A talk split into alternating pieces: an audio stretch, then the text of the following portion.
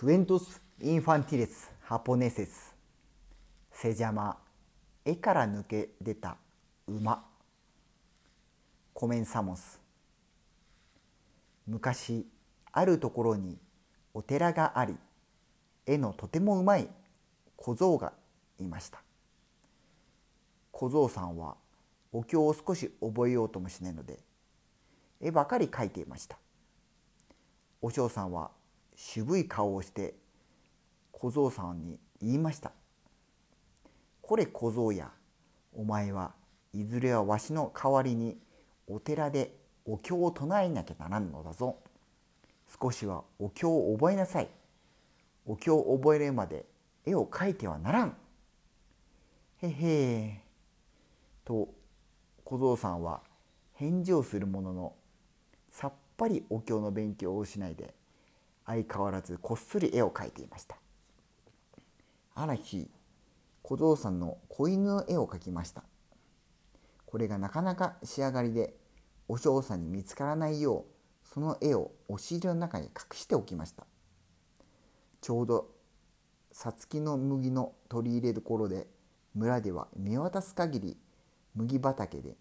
風で黄色い穂波が豊かに揺れていました。ところがこの麦が毎日荒らされるようになったのです。荒らされ具合を調べてみたらどうにも何かの獣に食い荒らされているようです。村の者たちは夜見張りを置くことにしました。そしたらある晩のこと一頭の子馬が現れて麦畑に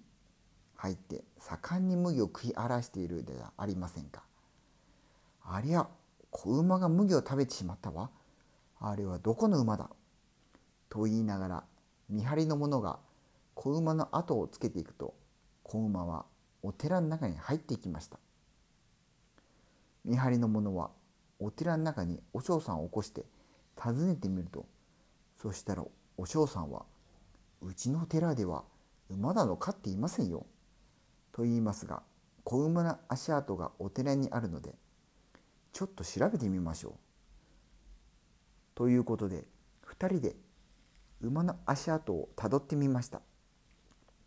すると足跡は寺の門から小僧さんの部屋に続き小僧さんの部屋に入ってみるとちょうど押し入れの前で足跡は消えてしまいました。これは不思議なことだ。と首をかしげながら押し入れを開けてみると押し入れの中にはまるで生きているような絵が描かれた子馬の絵がありました。この絵は小僧が描いたものに違いない。それにしても見事な出来栄えの絵だ。とつくつくづく見ていると絵の中の子馬の足に泥がついているではありませんか。さてはこの絵が馬が抜けてたのか。次の日の朝お嬢さんは小僧さんに言うてその絵に杭を書かせて子馬をつないぐようにさせました。それからその子馬はもう絵から抜けて抜け出してこなかったそうです。おしまい。